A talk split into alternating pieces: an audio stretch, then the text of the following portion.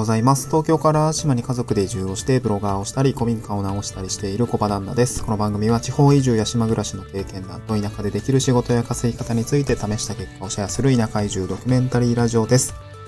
えー、おはようございます。淡路島まだ夜明け前なんですけども、今収録をしております。まだね、3時半ぐらいです。これを撮っているのは3時半ぐらいですね。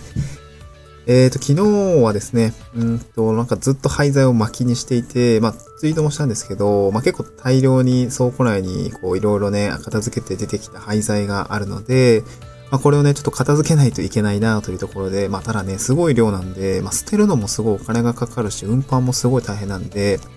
まあコツコツね、丸のこで切って巻きにしたり、まあ使えるものはね、あの、まあゆくゆくちょっと庭の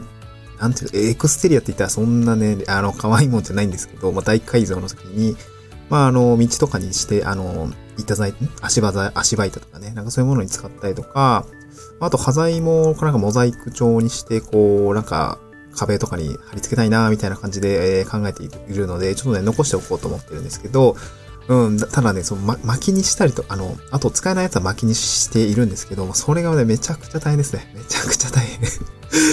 もうめっちゃ丸のこで腕パン、腕パンパンだし、もうずっとさ、あの、中腰でやってるんで腰がね、めっちゃしんどいんですよね。もう、まあ、今日もやるんですけど、頑張ります。はい、今日のトークテーマですね、まあ、あの、まあ、今私たち、私がですね、その限界集落の方で活動させていただいてるんで、そのおじいちゃんたちのお話をしたいなと思うんですけども、トークテーマですね、限界集落のおじいちゃんたちの IT リテラシーが想像の斜め上だった話というような内容ですね。うん。あの、一般的にその、限界集落って、あ、限界集落の定義はですね、まあいろいろあるんですけど、いろいろある、あの、一応、なんか出てるみたいなんですけど、私もね、結構あやふやなんですけど、まあめ、もう、3世帯6人ぐらいしかいない集落で、で、高齢化率も多分ね、皆さん、の、え、50以上、全員50以上だと思うんですよね。高齢化率も80%以上だと思うんですけど、うん。そのおじいちゃんたちいるんですけどね。うん。まあ、ただスーパーおじいちゃんなんですけどね。で、このおじいちゃんたちの IT リテラシーの話をしたいな、したい、したいなと思うんですけど、まあ IT リテラシーっていうのはなんかさ、IT を使いこなす力とか、あの、なんだろうな、こう、順応する力というか、うん。なんかそういう話をしたいなと思うんですけど、えっ、とね、なんて言うんだろう、普通の普通のおじい、うん、普通のおじいちゃんっていうか、まあ今のおじいちゃん世代って多分あんまりこうスマホもなかっただろうし、ね、インターネットが普及する前のね、生活だったと思うし、まあ自分のね、父ももう亡くなったけれども、えー、っと、トラックの運送業者だったんですけど、まあカーナビとかもない時代だったから、地図、あの、よくね、あの、僕が小さい頃には地図があったんですね。地図。地図を割割とずっと見てて、あえっと、南郷線通っていけば、みたいな、うなんか昔の人と、あの、会話になるとき、南郷線ずっとまっすぐ行けば、みたいな話出てきませんか？そう、僕はね、でも南郷線って言われても、それがどこの、どこからどこに通じてるのかって、あんまりね、まあ普段、その、そういうどこかしこで運転してるわけでもないんで、なんか印象はないんですけど、やっぱそういうのはね、すごく頭の中に入ってるみたいで、まあね、地図パッと見ただけで、今さ、カーナビないとなかなかきついと思うんですよね。うん。なんて言うんだろう。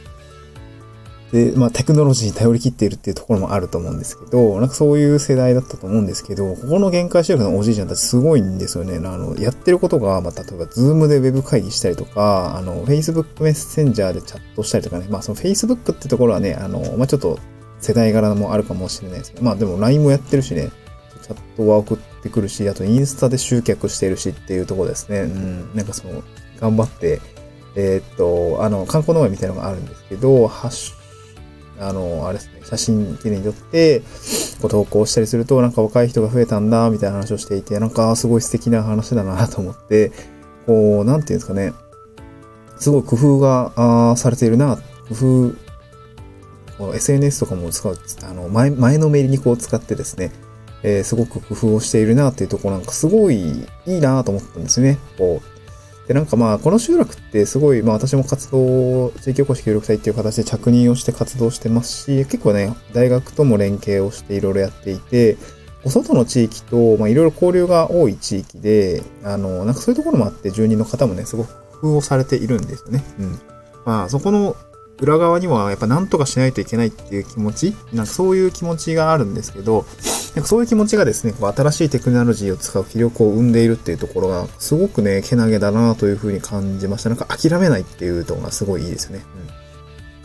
うん、で、これは私自身もすごいよいいなと思って、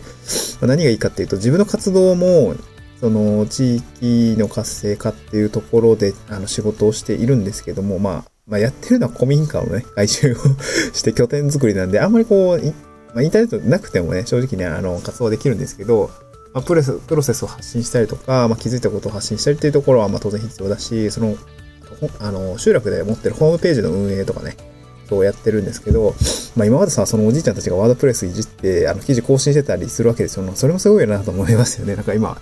ブログを始めたりとか、ワードプレスで、こうなんかやるときにやっぱつまずくと思うんですけど、おじいちゃんたちでも頑張ってるんで、もなんか、できない方も、もうおじいちゃんたちも頑張ってるんで、あの、ぜひ、あの、頑張ってくださいとしか言えないんですけどね。だから、まあ今は、集落にあるホームページとかも私の方でちょっと運用したりとかしていて、まあ普段ですね、いろいろなあの打ち合わせがあったり、実はね、結構打ち合わせ多いんですよね。うん。関係人口を創出するための取り組みがあったりとか、えっ、ー、と、大学と連携する取り組みがあったりとかっていろいろね、いろいろこう忙しいんですけど、やっぱそういうのを記事にして、この集落がね、やってる取り組みみたいなのを、えー、内外に発信していかないといけないねっていうところで、今私はホームページの方の運用もしています。ね、リニューアルもしたいなと思ってるんですけどね。うん。で、まあなんかそういう活動するにあたっては、テクこうこういうテクノロジーにこう拒絶反応が出る地域じゃなくてよかったなと、すご非常に思いますね。うん。てかむしろ進んでいるよなというふうに感じました。もう斜め上に置く、えー、凄さだったなと思いますね。自分が60とか70、もう70のおじいちゃんがインスタ使ってるんでね。うん。なんか自分がその年になって、まあ、またその時に、まあ僕らの世代、まあ今30なんですけど、あと40年後ってもう全く想像つかないと思うんですね。車が空飛んでるかもしれないし、えっ、ー、と AR とか VR とかでなんかもうほぼ仮想空間、メタバースって言ったりすると思うんですけど、なんかもうそっちの空間、まあ、マトリックスみたいな世界ですよね。なんかそっちの方が主流になっているかもしれないし、なんかそういうところに、まあ自分がね、こう、ついていけるかっていうと、まあ、デジタルネイティブな世代とはいえ、うーん、なんかちょっと懐疑的ではあるんですよね。なんか本当に自分ついていけるかなとか、あと全然違う文化が入ってきた時に、なんか自分って吸収できるかなとかね。なんかそういうのを吸収できる人でありたいですけど、やっぱ今の、そのこっちの集落のおじいちゃんたち見てるとすごいなという感じますね。やっぱ変化ができる。変化に寛容な人柄であるっていうところはすごくね、素敵なんだろうなと思いますね。すごい助け、え関わりしろがあるし、なんかその IT とかっていうところも、まあ自分にもなんかいろいろ聞いてくれたりとか、まあどうやって使うんけみたいな感じでですね 言ってきてくれて、なんかすごくね、やっぱ関わりしろがあるっていうのはすごく集落維持についてもいいいい影響が出ているんだなという感覚ですね。うん。ま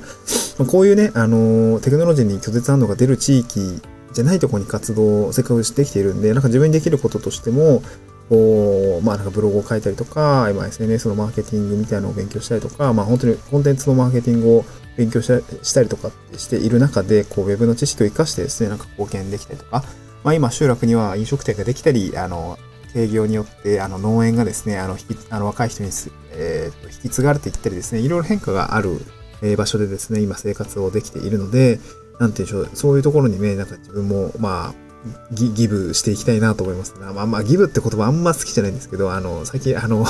巻き割ってる時にですね、ギブテイクってあの、あの、本あるじゃないですか。あれを Amazon Audible で聞いていて、あなんかすごい、なんかね、あ、ギブっていいよな、みたいな。ギブするとやっぱ、まあなん、日本にはあの、情けは人のためならずっていうこともあると思うんですけど、まあまあ、巡り巡って自分のために帰ってくるんだよ、みたいな、恩送りみたいな話あると思うんですけど、まあそういう話はね、なんかこう、まあ、分かってはいるけど、いろいろな事例をね、その、ギブアンドテイクっていうその本を、聞いていると、あ、なんかやっぱそうなんだな、みたいな感じ。やっぱりギブする人については、あなんだろうな、まあまあ、巡り巡って、えー、生きて成功しているよね、とか。まあでもギブするだけだと、えー、なんか搾取されるんじゃないのかっていうね、思いもあると思うんだけれども、成功するギブの人は、まあなんか、ギブする時間をしっかり区切ってやっているんだ、そうそう、事例がね、エンジニアの話だったんですけど あのー、なんかね、すごいね、わかるな、みたいな、こう、質問されてばっかりで、もうなんか日中は全部こう聞かれているのに答えてる。えー、夕方5時ぐらいからと自分の作業をする、みたいなそういう事例が出てきていて、いや、わかるわ、みたいな。エンジニア時代そんな感じだったんで、めっちゃわかるわ、と思いながらね、本を読んでいました。まあ、結論的にはね、自分でしっかり動いてギブをしていきたいなっていう、あの、思いが強まったということで、あの、入ってるサロンとかあってもね、しっかり行動していきたいなと思った次第でございます。はい、今日はですね、限界集落のおじいちゃんたちの IT リテラシーが想像の斜め上だったと話というような形でですね、あの、まあ、変化にね、えー、寛容であるというところをしっかりやっていきたいなと思いました。また次回の収録でお会いしましょう。バイバーイ。